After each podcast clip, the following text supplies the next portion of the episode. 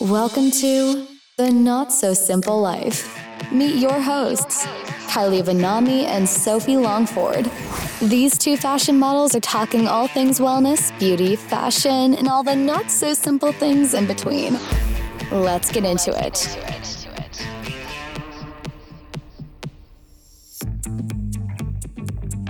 Hello, everyone. We are so happy to have you guys back and joining us in this episode. We are diving into a highly requested topic from all of our listeners today. We know you guys are going to really get into this one. Our guest is the one and only Trish Barillas, and she will be speaking all about anxiety in this episode. Yes. And as we all know, 2020 and 2021 have not been the easiest of years, to say the least. And that's why Trish is the perfect guest to join us. And she is a speaker and author with over a decade of experience in relationships, anxiety, and life coaching. And so we will all be learning some tips today about how to manage those anxious moments in life. So let's start off this small talk with getting into our own experiences with anxiety. So, Kylie, have you ever had to deal with anxiety or panic disorders or anything like that? Well, I can't say that I have firsthand ever dealt with anxiety or panic disorders or anything like this, but like you said, 2020 and 2021 have been such a messy, messy last two years. And I definitely have been experiencing, I guess you could say, more anxiety than I've ever experienced in my life. I definitely don't feel like I run very anxious, but I have had some friends and family members in my life who definitely deal with anxiety. And that's why I'm so excited to get into this conversation because I feel like it's important for those of us who don't have that much anxiety to know how to help our friends and family around us if they're dealing with anxiety. What about you? Yeah, for sure. Before I experienced it when I was around like 16, I didn't really understand what the term anxiety meant. When people would say, I have really bad anxiety or they are having panic attacks, I didn't quite get it because I'd never experienced it. And I think that's the case for quite a lot of people who have never experienced anxiety, which is very lucky because so many people do struggle with it. But it's just learning how to help other people who do have this kind of problem because it can be very crippling and it can really take over your life. Because I had it so, so bad when I was 16. But luckily for me, it only lasted for like a year. I got it under control quickly and I've luckily never had to deal with it sense and hopefully it will never come back but it was a very very horrible time and i just had to learn all these ways to deal with it and for me just sitting down at dinner I would start freaking out. I'd say to my mom or my friends, like, can we just take a walk or something? I need to distract myself. I just got into this thing of like wanting to panic for no reason whatsoever. And it's such a weird thing to like comprehend because it doesn't make sense as to why I'm panicking, but it just happened. And so I feel anyone who's going through it right now, but it doesn't last forever. Like there are ways to get it under control. And that's why we're doing this episode today. Yep. And we are going to be talking about so many different topics in this realm. So, how you can get in front of anxiety, what you can do if you know you have something big coming up that may make you anxious, and just little micro tips for those small moments, and then tips for those big moments for when you're really, really in a bad place and you're really freaking out, and all kinds of different topics. So, we know that this is a topic that so many of you guys have asked us to do. So we're so happy. We feel like we truly found the perfect guest to dive into this. And another thing that she does is she's a life coach. So I wanted to get your thoughts on this. Have you ever had a life coach, Soph? I haven't, but it's not something I would ever turn down if I felt like I needed that in my life. I think it's awesome to be able to say, like, I'm going to get a life coach and do what I need to do to get me into a better place. But what about you? I actually would love to have a life coach, but I feel like a little intimidated by it. My boyfriend's sister has one. Everyone that I love on Instagram, like influencers who have made it big, people who've started brands, I feel like they talk about having life coaches. Skinny Confidential has a life coach. Like I know so many people around me that have life coaches. So I'm excited to have this conversation with her and like kind of get the lowdown on that situation. Maybe how we can find a life coach, what to look for in a life coach, etc. Because I think it's basically just like a built-in support system. And for some people, maybe it's like a very good friend who kind of coaches them through things. And for other people, maybe it's a more formal thing like hiring and paying for a life coach to be around. So my boyfriend's sister has a life coach that I think she has like an hour long phone call with each week. And she always says, like, after that call, she feels like her thoughts are sorted. She's in a good place. She has a plan of action. She knows how to move forward with her week, if that makes sense. I'd say my mom is my life coach. Like she has to listen to all my problems and I just spill it out on her. And that's the support system that helps me get through things. But you know, everyone needs that one person they can lean on when they need it. And if it's a life coach that is that person, then go for it. And so without further ado, I think we should get Trish on the show. We have so many good things to get into today. So let's welcome on Trish. All right, guys, we are joined today by Trish Barillas, and we are so excited to have her on today. How's everything going for you? It's great. I'm so excited. Thanks for having me. Yes, we're so, so happy to have you here. Well, do you want to start off this whole chat by just introducing yourself and telling us a little bit about what you do as a life coach, specializing in a very important topic surrounding anxiety? So, I call myself a creator of positive change because that's really what I'm doing for my clients. So, in terms of anxiety, there's anxiety in everyday life, right? Anxiety in work, relationships, um, personal. So, in this day and age, due to pandemic, uh, anxiety has exacerbated because it took away all of our distractions, right? We all got stuck in home with four walls, testing our relationships with our partners or roommates or family. So, what I really try to help with my clients is to manage uh, their response to their anxiety and to live a different style of life. So, a lot of people like to quote unquote say like oh i wish i was normal and i don't like the term normal i've never met a normal person in my entire life to be honest so it's it's anxious versus non-anxious people. So it's really learning how to adapt to a anxious lifestyle because a lot of us try to live a non-anxious lifestyle and wonder why we're always so triggered. Right. Well, maybe we could just dive right into this topic of anxiety and maybe just start at the very, very basic. So maybe someone listening to this podcast is dealing with it and doesn't realize what they're dealing with, or they've got someone around them dealing with anxiety. What is just the basics of anxiety and the different types of anxieties that you find yourself dealing with when you're helping your clients? So, the basics of anxiety in its simplest form is there's healthy anxiety and non healthy. Healthy anxiety is when you know the factor. So, let's say you're anxious to go on a date or you're anxious to go on an interview. There's a variable there that when you take that variable away or you start engaging in that practice, the anxiety will dissipate.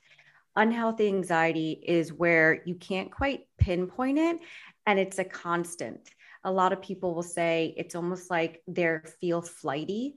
They can't catch their breath. It's hard to breathe. Their thoughts are racing.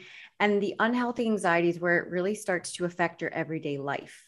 And your function of life is no longer something that is, you know, happy and you're not fulfilled. And the things that you used to love, sometimes you don't even find joy in that anymore. So, with a lot of my clients, anxiety i like to call an onion right? There's so many layers to anxiety. So there's social anxiety health anxiety panic disorder gad which is generalized anxiety disorder. There's so much under the umbrella of what anxiety actually is. And i think that for people especially when they come to see me 90% of them are, are already in therapy or they come to see me because they're so scared to even start that journey of i think i'm an anxious and i might need some more help or tools. So i really start to normalize it for them and then we find ways for them to start that journey and see how they can get more comfortable in seeking out other types of treatment. Yeah. Well your book called a face of anxiety it's all about embracing anxiety and taking back control of your life. So can you just walk us through what this means and where one can start trying to achieve this? So, for my younger part of my life, I was really, I really wanted to make a mark on the world and hide my anxiety. So, as a Latina, I'm 5'2, I'm quite small in the city of New York, and I ran nightclubs. So, to run nightclubs, at my height and at the time there weren't a lot of women managers in nightclubs right this was back in 2000 so i kind of presented myself as this like badass and i was so on top of things and that's one of the gifts of anxieties we're so detailed oriented and we're always gaming out the worst case scenario so we have a solution for it so when i wrote that book i had already done you know nightlife and corporate And I just was hiding this huge part of myself that I struggled with on the daily and still do. So when I wrote the book, I wrote it for someone like myself to read. And it's really to normalize not feeling okay because you just don't feel safe in your body. And it's scary as hell. So I wrote it for a younger version of myself. And also I I'm a daughter of immigrants, so it was really there's a language barrier and my family they don't, you know, in my country you don't go to therapists, right? You don't go to healers, you don't go to acupuncturists. They didn't have that when my parents were growing up. They barely went to doctors, right? You can't afford it. Right. So I wanted a safe space to talk about it and it started on Instagram. So the book actually was written on Instagram. That's why it's called wow. the handle is at a face of anxiety. So it reads almost like Cliff Notes. And uh, a lot of people are like, this reads like a, you know, like a post. And I said, well, that, yeah, that's exactly what it is. People that are anxious are scared to read about themselves. They're scared to figure out, oh God, what is this? And do I want to know about it? A lot of us try to push it away. And I did for years. So when I was trying to embrace that part of me, I just did it in the biggest way possible, which was public. And then I had all of my old managers, my old bosses, and they said, you know, I had no idea. And I just, I didn't know that you, that you suffered. And I said, yep, I suffered on the daily, especially traveling for work was brutal. And it came across as me being like stuck up and cold and not wanting to engage, but it was me battling panic attacks. So I was just trying to conserve myself and I wasn't trying to offend people. But when you don't provide context, no one is a mind reader and they can't understand what what others are going through so that's really what the book is about is my it's a memoir of my struggles especially in work in my relationships and you know coming out on the other side well, I want to talk about taking back your life. I want to start small. So, for people who find themselves dealing with minor cases of anxiety throughout the day, something as simple as running late, stressed about work, not enough time in a day, like so many different things. Like, what is your best advice for someone who is struggling with this and is trying to take back their life and not let those little moments bring their whole day down or change the trajectory of their entire energy throughout the rest of the day? So, I was listening to Nora Roberts. She is a, a romance novelist, and she had, I think, one of the best analogies I, mm-hmm. I can really think of that I actually use often in my practice. And she said, when juggling life and stress, there's, a, you know, and especially women say this a lot that they're managing all these balls in the air, right? And you have to understand which ones are plastic and which ones are glass. And the ones that are plastic, you have to let go of. They will bounce. You can pick them up later. The glass ones are the ones that you make a priority, and you can only do as much as humanly possible, right? So when you're in this negative thought pattern, we have to self soothe, meaning we have to be kinder to ourselves. And if you were talking to a friend and they were running late or stressed about work, you wouldn't put them down. You wouldn't point out the things that they've done wrong. You would pick them up. You would be positive. You would say, Hey, it's okay to be late. It's only, you know, this one time. Or I understand you're going through a hard time at work and it's not going to be forever. So changing the narrative of right now, right? I'm stressed right now. Or this is tough right now, meaning it's not going to be, this isn't your state of emotions forever. And then it makes it feel less heavy right? When we can break it down to at this moment, I'm feeling this way. But feelings aren't facts, they're just feelings. So we have to learn not to attach to them. And that's something that we often do is we want to attach to all of our feelings and carry them around. And we need to really notice them as if they were clouds, right? So you observe your feeling and you watch it go, but we don't attach to it. And you just say, you know what? I'm feeling this. It will pass. Let me move through this. So you find it's really important to face those emotions head on, though. Don't just keep moving, don't suppress. Like if you're feeling something that's making you feel anxious, you have to address it with yourself in that moment. Yeah, own the feeling. So we're going to, instead of people want to push feelings away, right? Pretend it's not happening, pray it away, push it away. And that makes the anxiety stronger it gives it more power. Anxiety is fear based. So the more that you're scared of something, the stronger it's going to become. And then it becomes like a snowball effect. So I always say, ride it like a wave, right? So the anxiety wave. And if you think about it as the beach, right? You're looking at the ocean. When you see people trying to go out to the ocean, whether it's a surfer or, you know, whoever, when there's a wave that comes, they don't just stand there because if you do, what happens? You get pummeled. Right. Right. And you lose your bathing suit and things are happening. but when for you to get into the spot that you're looking for, you dive through the wave. So you actually go into it to get to the calmer place that you're looking for. So that's how I really try to see the anxiety is I'm not going to stand here and let it pummel me and pretend it's not happening. I'm going to move through it. So it's almost like we ride the anxiety wave and you can name it too. I love pen to paper. When I'm really anxious, I always ask myself, what am I feeling? Right? What is it? Am I scared? And if I'm scared of what?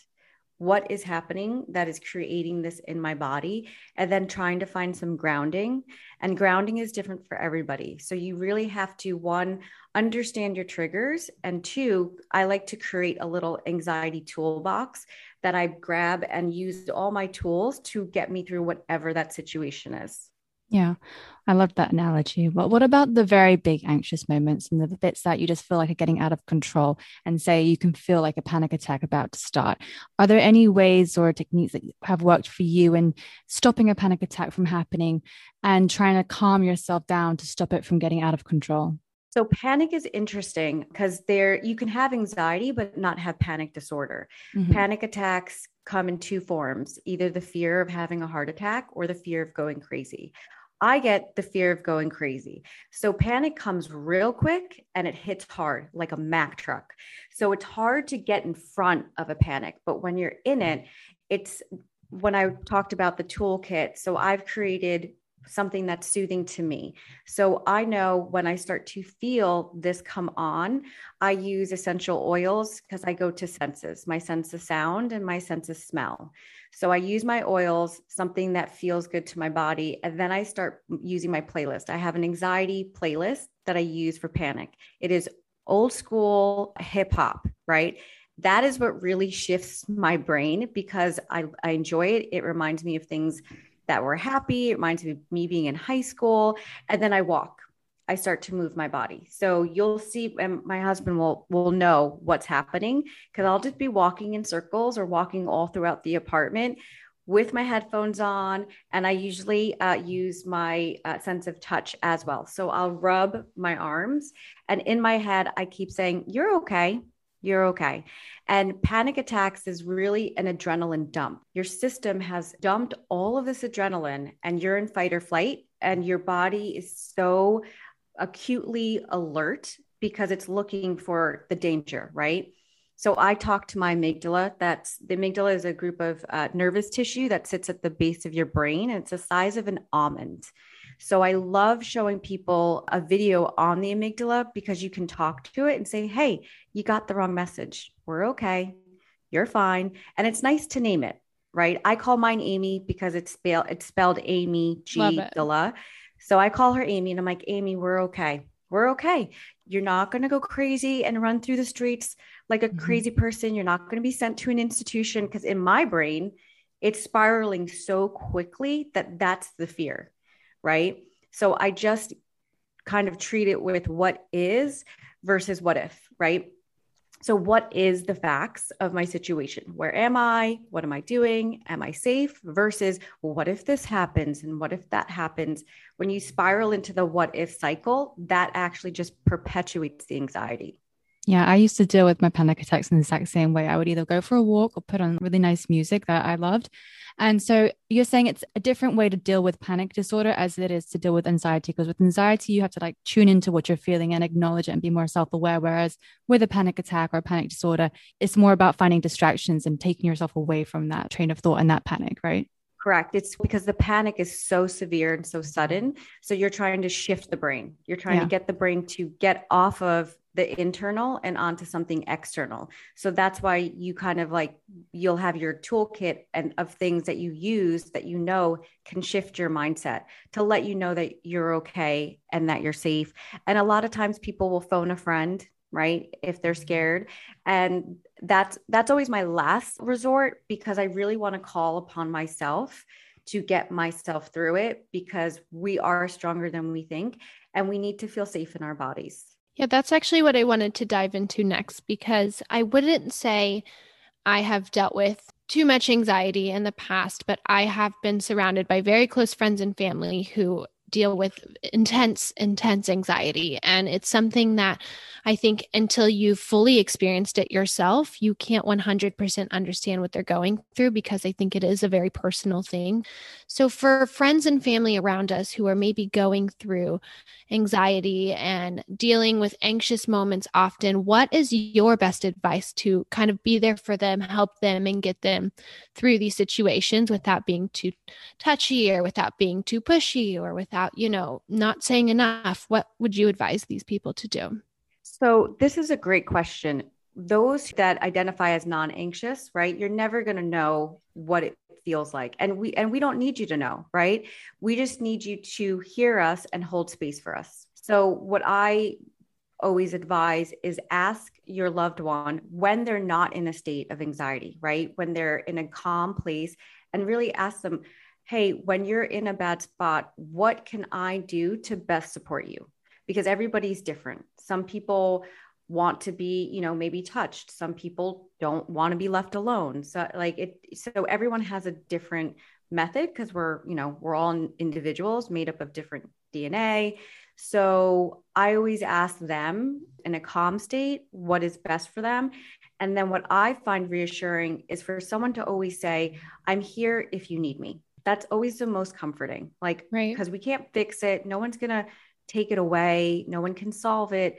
But when someone, when I let someone know, oh, God, you know, this is really bad. I'm, I'm battling this and I'm having five panic attacks a day. When my husband or my girlfriend say, I'm here if you need me, that feels so good to me. And it's not solve anything, but I just feel, I feel loved. Yeah. Like I had a friend who I would never have assumed had anxiety disorder or panic disorder. And we were out at dinner one time and they were sitting there and they just came out with it and they were like, by the way, I'm having a panic attack. But you would never have known it because you can't see it. But it was so freeing to them just to be able to say that and get it out. And they calmed down straight away because I was there and I was like, okay, just take a minute, like breathe through it. Whereas if you're trying to suppress and like hide it, it makes it so much worse. So do you think it's important for your friends to feel like they can open up and say like I am having a panic attack or I'm having an anxiety attack to like kind of bring those nerves back down? Absolutely. All mental illnesses are tough because it's invisible, right? You can't see it. And for those who've never experienced it, you have no clue, right? It's like trying to explain to someone who's never drank in their life what feeling drunk is. You mm-hmm. you you can try your best, but unless you go through it, you have no clue. So I love full transparency. I'm all about being absolutely honest with who you are, what you go through, and your people are your people, right? Like your tribe should we should share. And in in this day and age, the mental health platforms and the wellness spaces, everyone's talking about what they're going through. And just because someone doesn't have anxiety, they definitely are battling something else, whatever that might be. Right. Yeah. So we're mm-hmm. all up against something and we all need to hold space for each other. So the more that the people that you love and care about can know more about you, they will be the ones that will help you through that space, right? And I've had many panic attacks at dinners. Uh, I can't even, I couldn't even count. And I'll tell, and all my girls are aware. One of them will say, okay, let's go for a walk. Mm-hmm. Go outside, go for a walk, come back down, all is good. You'll never know. You'll have no clue that that's going on. And that's really, I think, the the beauty of friendships is that you can share and really be there for your people. Absolutely. Well, I want to touch on that point a little bit. Like you said, whether you're dealing with anxiety, whatever it is, we're all dealing with something. And something that I know we all deal with is negative thought patterns, just having days where you just can't get out of that rut and your thoughts are just completely negative. So I want to know what ways do you manage to get yourself out of negative thought patterns when you're having those days and those moments? So I, it's something I call a joy bucket so I like to hit my joy bucket at least once a day.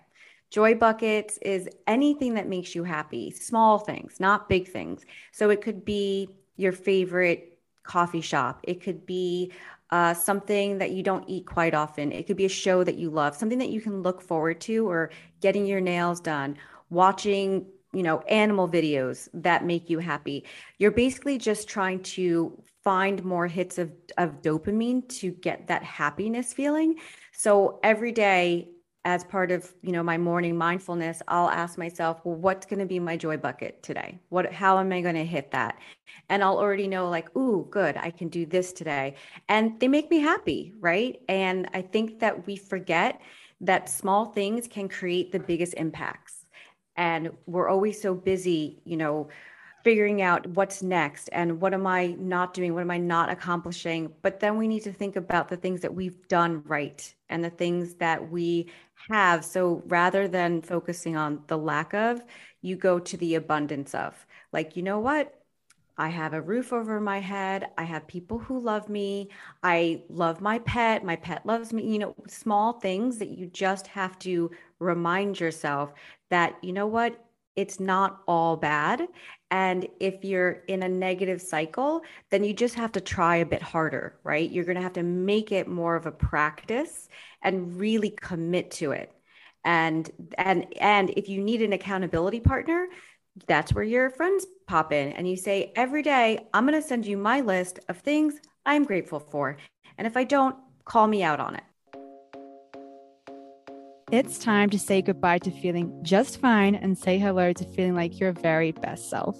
Say hello to your new wellness weapon, CBD. Cured Nutrition CBD products help you find that sweet spot in your wellness routine, and we are so here for it. We would be doing you all a disservice by not letting you in on this major hack. Kylie and I take a trio of supplements from Cured Nutrition called Rise, Aura, and Zen. And let's just say that we have never felt so mentally balanced and clear in our life thanks to these products. Brain fog? Bye, bitch. Fatigue? You're canceled. And mood swings? Not today, honey. It is all about taking CBD when it comes to tackling these common issues. And we have secured an exclusive discount code for all of you. At checkout, enter code SIMPLE for 10% off. That's S I M P L E at checkout. Love it. Now let's get back to the show. Well, a very interesting conversation that I'd love to get your thoughts on is medications and when anxiety medications should be necessary versus when they may not be, and if this is something that you believe in or not. Full transparency, I I'm a huge advocate of medication. I myself am medicated, and I believe that the the medication journey is really tough. It is not easy. It's hard. No one talks about the transition because it's a chemical, right? We're changing our brain chemistry. So when you start meds, it exacerbates whatever it is that you're experiencing. So if you're anxious, you actually tend to get more anxious. And if you have panic, you might have more panic. And I really encourage people to always seek medication from a psychiatrist. Doctors tend to prescribe, right? And they'll give you, okay, here, take this but you really need support. So you need to get a proper diagnosis. You need someone that that has to do check-ins, right? So you have to check in every six months. And there are also you can take uh, there's blood work that you can ch- that you can do that actually can tell you what your body will respond to better on medications. Oh, wow. So there's there's many different things that and but you got to ask, right? Like it's your health and you can't if something doesn't feel right uh, in your body or if you don't feel that you're getting the right attention from a doctor go somewhere else. Just because they're doctors doesn't mean that they might know what's best for your body. You might not vibe with them.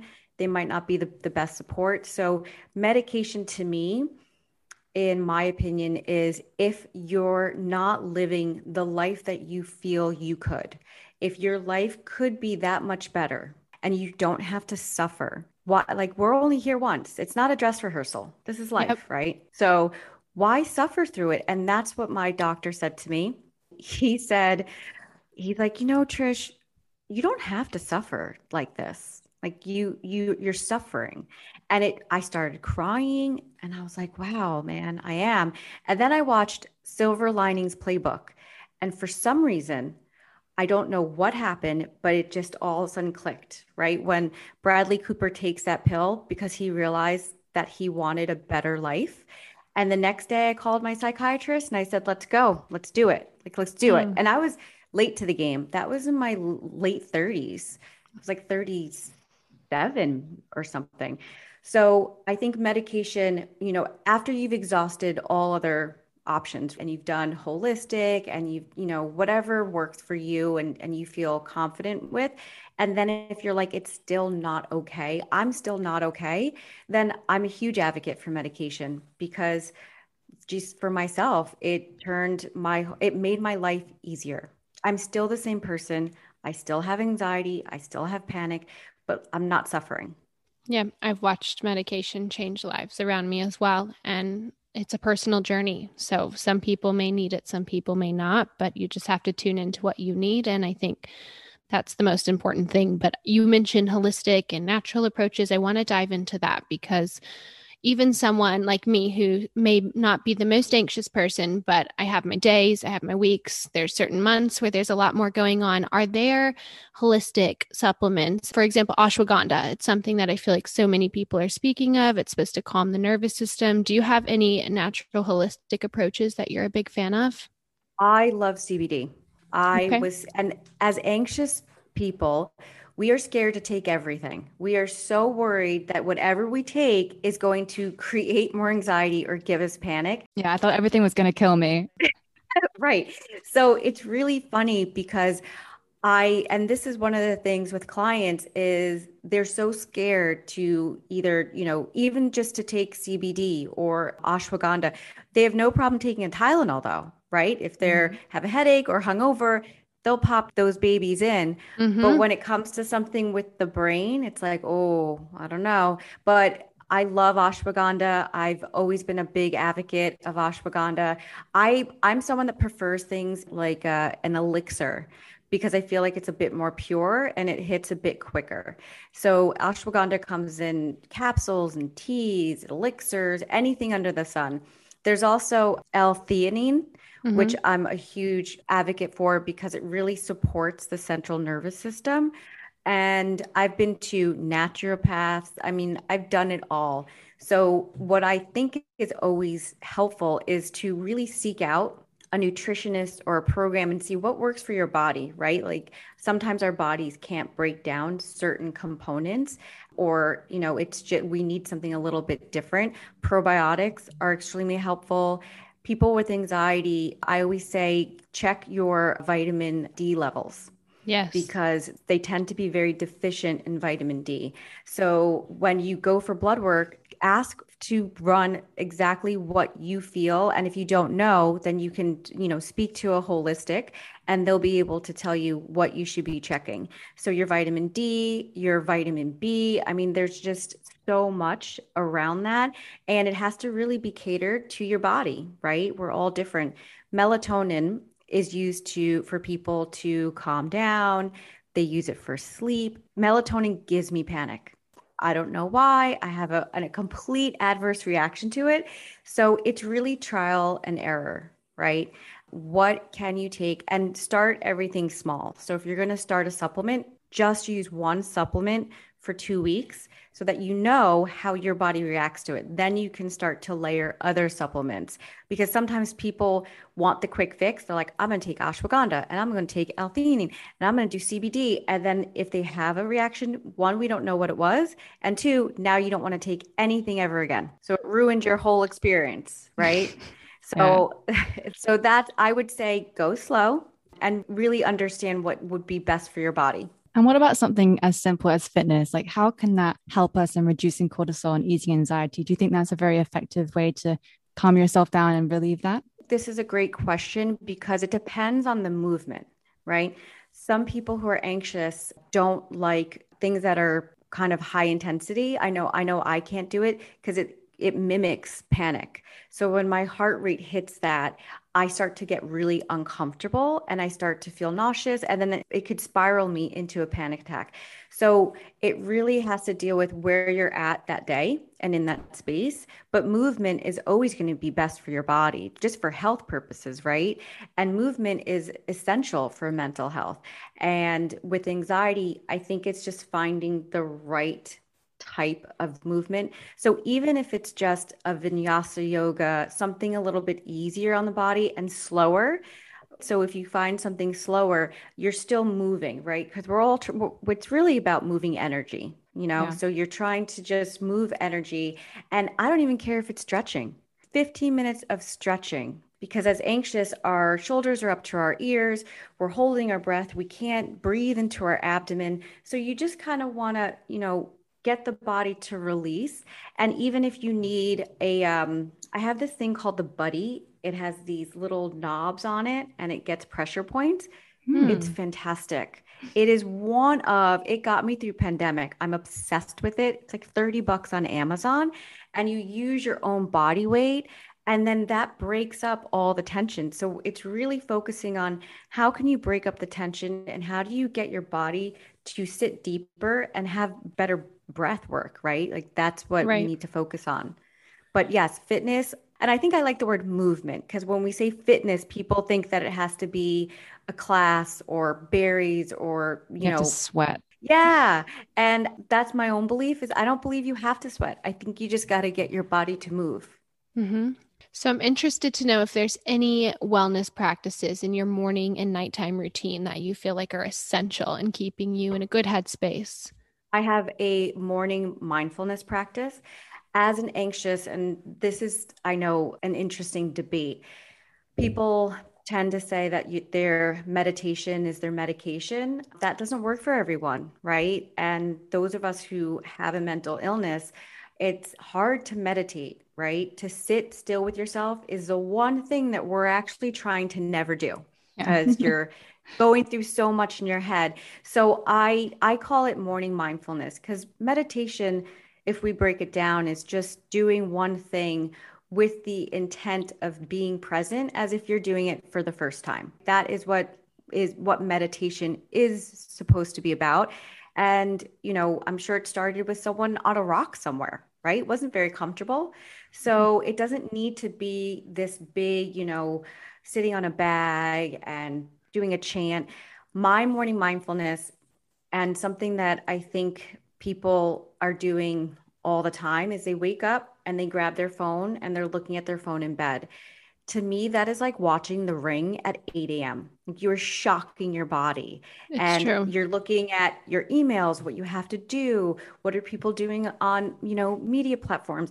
And then now you feel bad about yourself and it's not even like eight o'clock right or it's yeah. like why why make yourself feel that way so for me i just i hit my alarm off and i lay in bed and i do a two to three minute practice of how did i mm-hmm. sleep what did i dream about what does my body need today meaning what's my joy bucket today am i going to walk down the street and get my cold brew latte is that going to happen today am i going to be excited about laying on my biomat for 15 minutes and then I just do an inventory of the body. Am I sore? Do I need to stretch? Um, and then I say, okay, and now I'm ready. And then when my feet hit the floor, then my hand goes to my phone. And then I can start my day. So I make it a practice to never check my phone in the morning in bed. My feet have to be on the ground. Uh, so that's my morning mindfulness practice. And if I don't do it, my day's thrown off. Yeah. What about nighttime? Nighttime is interesting. I am a huge fan of reality TV. My me husband too. hates it. I love it. It's mindless. It's and mindless. it makes me happy. It's yep. a joy bucket. It, mm-hmm. that is a joy bucket. So I watch my trash TV and then I start to shut down all the lights. I make it dim. And then my favorite app is Insight Timer they have all of these sounds, meditations, guided meditations, etc. So I have a playlist called Sleepy Time. And as soon as I put that on the dog, my husband, everybody's aware that it's time to go to bed. And I train myself and I use this, I kind of jump between three of them.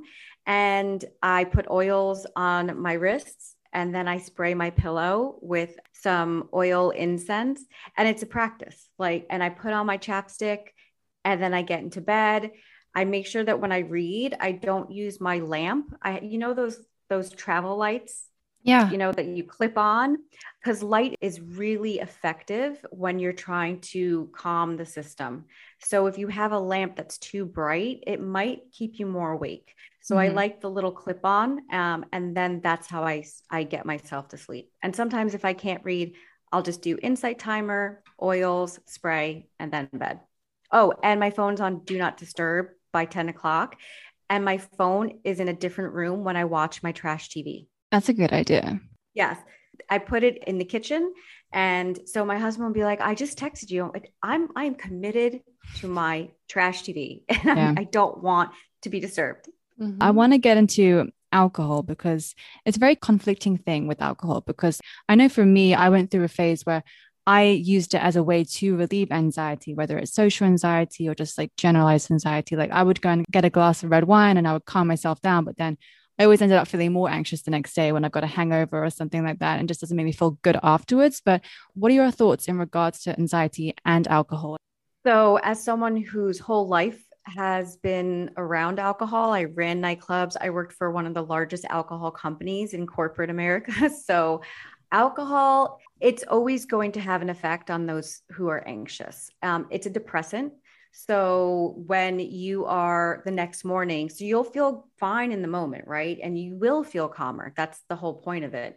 But then the next day, it really it changes the levels of serotonin in your brain and and, and other neuro, neurotransmitters. So that's why you feel you kind of go into like a lull and you'll feel depressed, right? Like you go mm-hmm. into a depression and then the anxiety can spike and also panic attacks you're basically inviting panic to come in but it doesn't mean that you can't ever drink right it's that as a anxious you have to live a lifestyle that creates balance. So almost like you know same uh, you whatever you're drinking you're you're you have to equate to water. So one drink then one water and one drink then one water. Never drink on an on an empty stomach. Stick to the same thing and really understand what your body likes, right? Like your body may not like red wine or it may not like, you know, uh, hard alcohol. So I don't feel that you can never not drink, but you have to realize that as an anxious, your body can't break down alcohol the same way and it affects, it absolutely will affect your brain chemistry. So you're going to have some some sort of effect. So you really want to plan ahead and make sure that you are drinking slow right? So when we're anxious we're drinking so fast yeah. And when you're in a social setting you're just you know you're it's like wine is now water and you're just chugging it. So you have to really ask yourself is it worth it? Is this worth it? Um what you know what else can i do to get myself in a better space going into this situation? Um, because alcohol seems like your friend in the moment and then the next day you have to battle all of the anxiety. So it's tricky. It's very tricky. I myself love wine so i know my limit. It's two. Past two i'm asking for trouble and mm-hmm. i cannot blame anybody but myself. So I, it has to be worth it. I have to be very mindful with alcohol as well because I have the worst morning anxiety always. I don't sleep well. I wake up at 5, 6, 7 a.m. I go over my night. I'm just in a dark place for a good three, four hours, usually after a night of drinks. So, because of that, I just have to be very mindful. And I have this rule of thumb where I will not drink unless life is great because if anything is going wrong in life and then I have that morning after feeling, it's like it just feels like the end of the world. So I feel like that of course a real big difference is having that rule of thumb for sure. Yep, you drink to celebrate, you don't drink to forget. That's always what I would ask myself. Am I celebrating or am I trying to forget? And when you're in a bad spot, right? Like breakups, job changes, moving, something stressful, drinking will never feel good. Even yeah. if you only had, even if I have two in that space, can't do it. I really have to be mindful. And it comes down to willpower, right? Like we have choices every day. Every day of your life, you have choices. And you have to really choose what's going to be best for you and understand what your lifestyle is. As an anxious, we have to live a different lifestyle than someone that's non anxious. And mm-hmm. that's, you know, that's the truth of the matter. Well, in terms of alcohol and just holidays coming up in general, it's end of the year. There's lots of indulgence during the holidays, and it can be a very stressful time for so many people. And so I just wanted to hear if you had any tips or advice for anyone listening who maybe does struggle with that end of year feeling when the holidays are here. I've got a million things to do. I'm closing out my year. Do you have any advice for those people who struggle? Yeah, I would say learn how to say no to things that are not essential, right? We always say yes to everything. Yeah, that sounds great. Oh, that sounds like fun. Yes, I can get that to you by mid November or whatever it is. So, learning how to say no and asking yourself, am I saying yes to make someone else happy or am I saying yes to myself? Right? Mm-hmm. Like, is this beneficial for me? And if so, great right? Like then you you can then you'll be excited about it. And knowing your limits managing your expectations.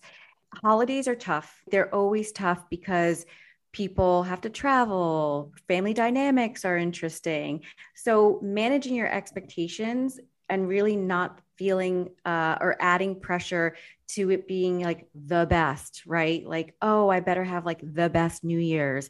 And what's everybody else doing? Who cares, right? Mm-hmm. The goal is to be happy. So, what, what does that look like for you? And how can you create that? So, manage your expectations, say yes to the things that make you happy. Don't feel bad about saying no and learning how to pause.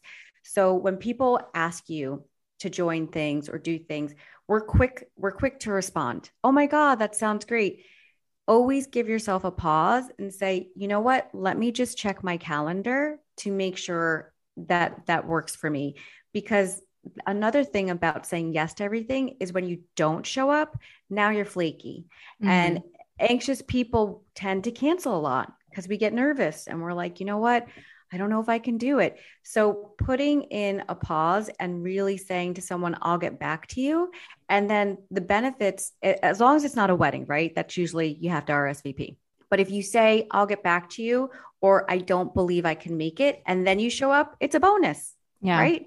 But saying you're going to go and then not showing up, then that looks poorly on your character. So I think really managing how you balance your life and putting in a little bit of a pause to give you that space to really think about whether you want to commit to something or not.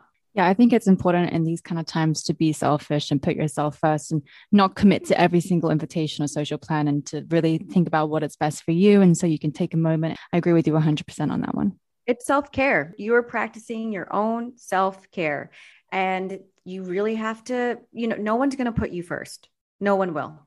And people will will steamroll you and take all of your time and push you to your limit if you don't set proper boundaries and if you don't say no. So yes, it is absolutely a necessity.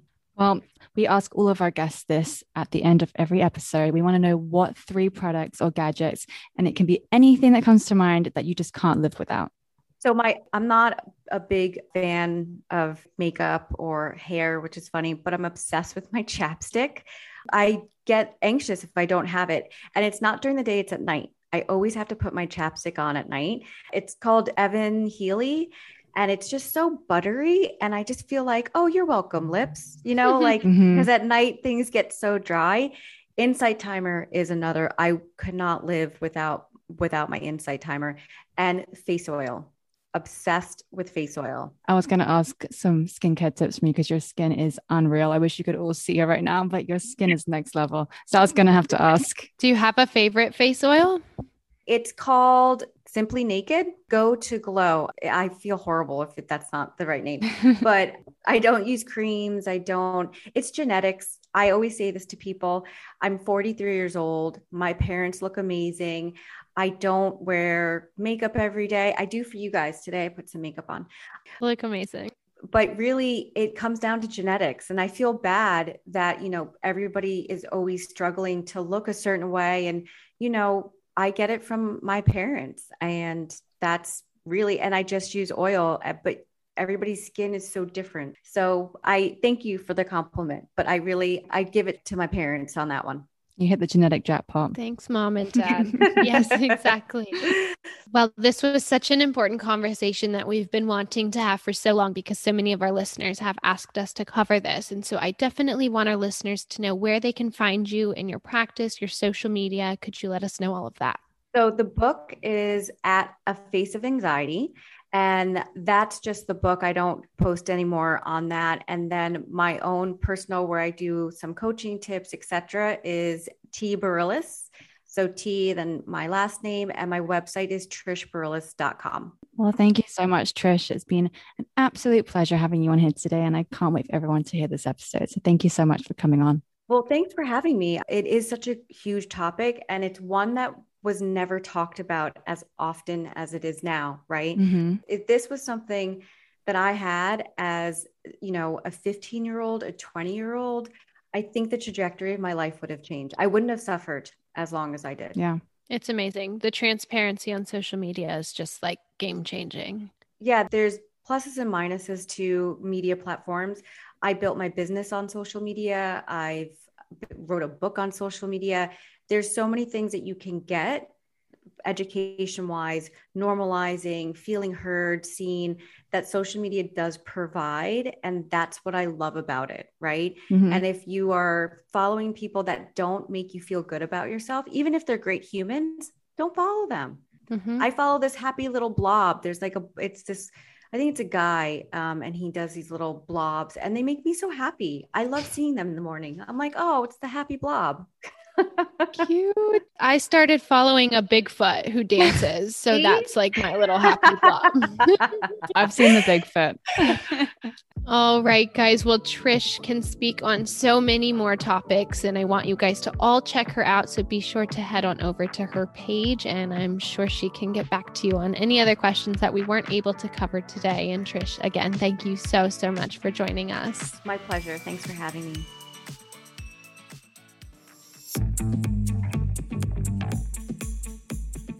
Wow, we absolutely loved the episode with Trish. I hope you guys really enjoyed it and took something from that. But now we're getting into our little Q&A section. We do this at the end of every episode and we're going to answer two questions today. So the first one is very relevant to what we've been talking about today and it is what are your favorite self-help slash positive thinking books? Ooh, that is a good one. And I feel like we might have answered this many, many episodes ago, but it's a great one to bring back into this episode. For me, when I find myself in a rut, I read Super Attractor by Gabrielle Bernstein. Game changer. It will just truly get your head in a good space when maybe you're feeling like your head hasn't been in a good space. And it's a light, easy read, and I cannot recommend it enough. What about you? Yeah, you've mentioned this book quite a few times, and I still need to read it. So that is on my reading list. But I would say for me, it would be The Four Agreements. It's just a really amazing book of just making you more self aware and not allowing yourself to be affected by other people's words. So that's one of my favorite self help books. I was gifted that book and I read it once. And also, I think Mimi Bouchard brought it up. So that's such a good one. All right. Number two, what do you guys do to avoid and manage anxiety? Another very relevant question. But for me, what really helped me through those hard times was just staying distracted. So if I ever felt like myself get a little bit panicky or my anxiety starting to rise, distract myself whether that's going for a walk, which always helped me, or listening to some good music, putting on a really funny TV show. Anything that's going to distract you and get you out of that moment and out of your own head. And also, like, you know, listening to podcast episodes like this and like hearing other people's stories and not feeling so alone in it. I think that's the key. What about you? So, for me, I would probably say it's just about getting ahead of it being self aware enough to know what it is that triggers me, what things and what people and what places make me anxious, and just kind of staying away from that. So, also taking CBD from Cured Nutrition, avoiding alcohol when I'm feeling anxious, just, you know, living a healthy lifestyle, getting movement in, just basically as long as I'm staying on track with my healthy lifestyle, I feel like that truly helps me manage any anxious feelings that may be waiting to erupt at any time yeah. because we do live in New York City and I know there's anxiety everywhere, but I feel like this is a very anxious city. There is a lot going on here. Everyone's working so hard. Everyone's trying to just pay the expensive rent that we all pay here. And I feel like there's a lot of anxiety around us in the city. So for me, it's just about doing the things that make me feel good and trying to get ahead of the problem rather than having to deal with it when it comes. Yeah, for sure. And, and when you take care of your body, you're not just taking care of your body, you're also taking care of your mind. So staying on top of your health is going to do so many more benefits for you than just getting you in shape and giving you a healthy body. It really does make a big difference to anxiety, depression, all of that. So, guys, that is everything for this episode. Thank you so much for being here with us and delving into this very important topic. And if you enjoyed it, please don't forget to leave us a little rating on Apple Podcasts. We really, really appreciate any feedback. Those reviews truly go such a long way. And for all of you who have done this for us, thank you. We love you and we appreciate you. You can also keep up with us until our new episode next Tuesday. Head on over to at the Not So Simple Life on Instagram, and we are keeping you guys in the loop. Products, updates, all the things. Till then, we cannot wait to see you guys for a brand new episode next week.